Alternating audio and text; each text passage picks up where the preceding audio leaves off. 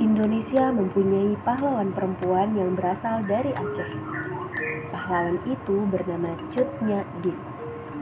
Cut Nyak Din dijuluki sebagai Ratu Aceh karena tekadnya yang kuat dalam melawan kolonial Belanda di Aceh, Indonesia.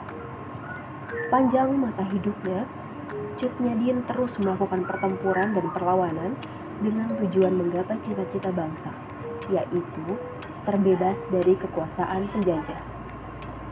Pada tahun 1863, saat itu Cut Nyadin berusia 12 tahun. Ia dijodohkan dengan Teku Ibrahim Lamnga. Suaminya adalah pemuda yang wawasannya luas dan taat agama. Namun pada 29 Juni 1878, kabar duka menghampiri Cut Nyadin, yakni Teku Ibrahim suaminya telah wafat dalam menjalankan tugas yang mulia, yaitu melawan kolonial Belanda. Kematian suaminya itu membuat Cut Nyadin terpuruk. Namun, kejadian itu tidak membuatnya putus asa. Justru sebaliknya, menjadi alasan kuat Cut Nyadin melanjutkan perjuangan sosok suaminya yang sudah wafat. Selepas kematian Teku Ibrahim yang telah lama melalui lika-liku hidup dan tidak mudah, akhirnya Cut Nyadin menikah lagi dengan Teku Umar, seorang tokoh pejuang Aceh. Cut Nyadin bersama Teku Umar menguatkan barisan para pejuang untuk kembali mengusir Belanda dari bumi Aceh. Keduanya melakukan pertempuran dengan semangat juang yang membara.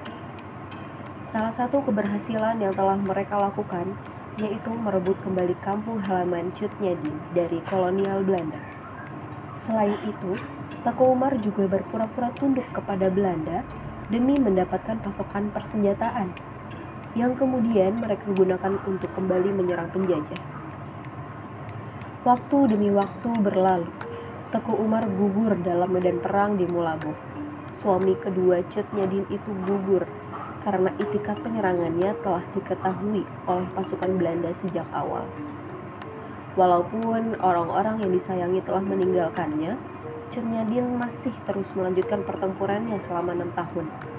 Ia bergerilya dari satu wilayah ke wilayah lain. Nyadin meninggal pada 6 November 1908 dan dimakamkan di daerah pengasingannya di Sumedang. Itulah biografi sosok wanita Wonder Woman Indonesia yang mesti banget kita jadikan panutan karena keteguhan tekadnya untuk melawan penjajah.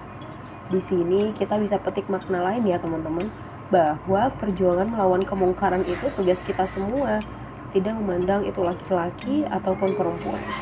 Sampai jumpa lagi di next podcast Ruang Bicara Perempuan.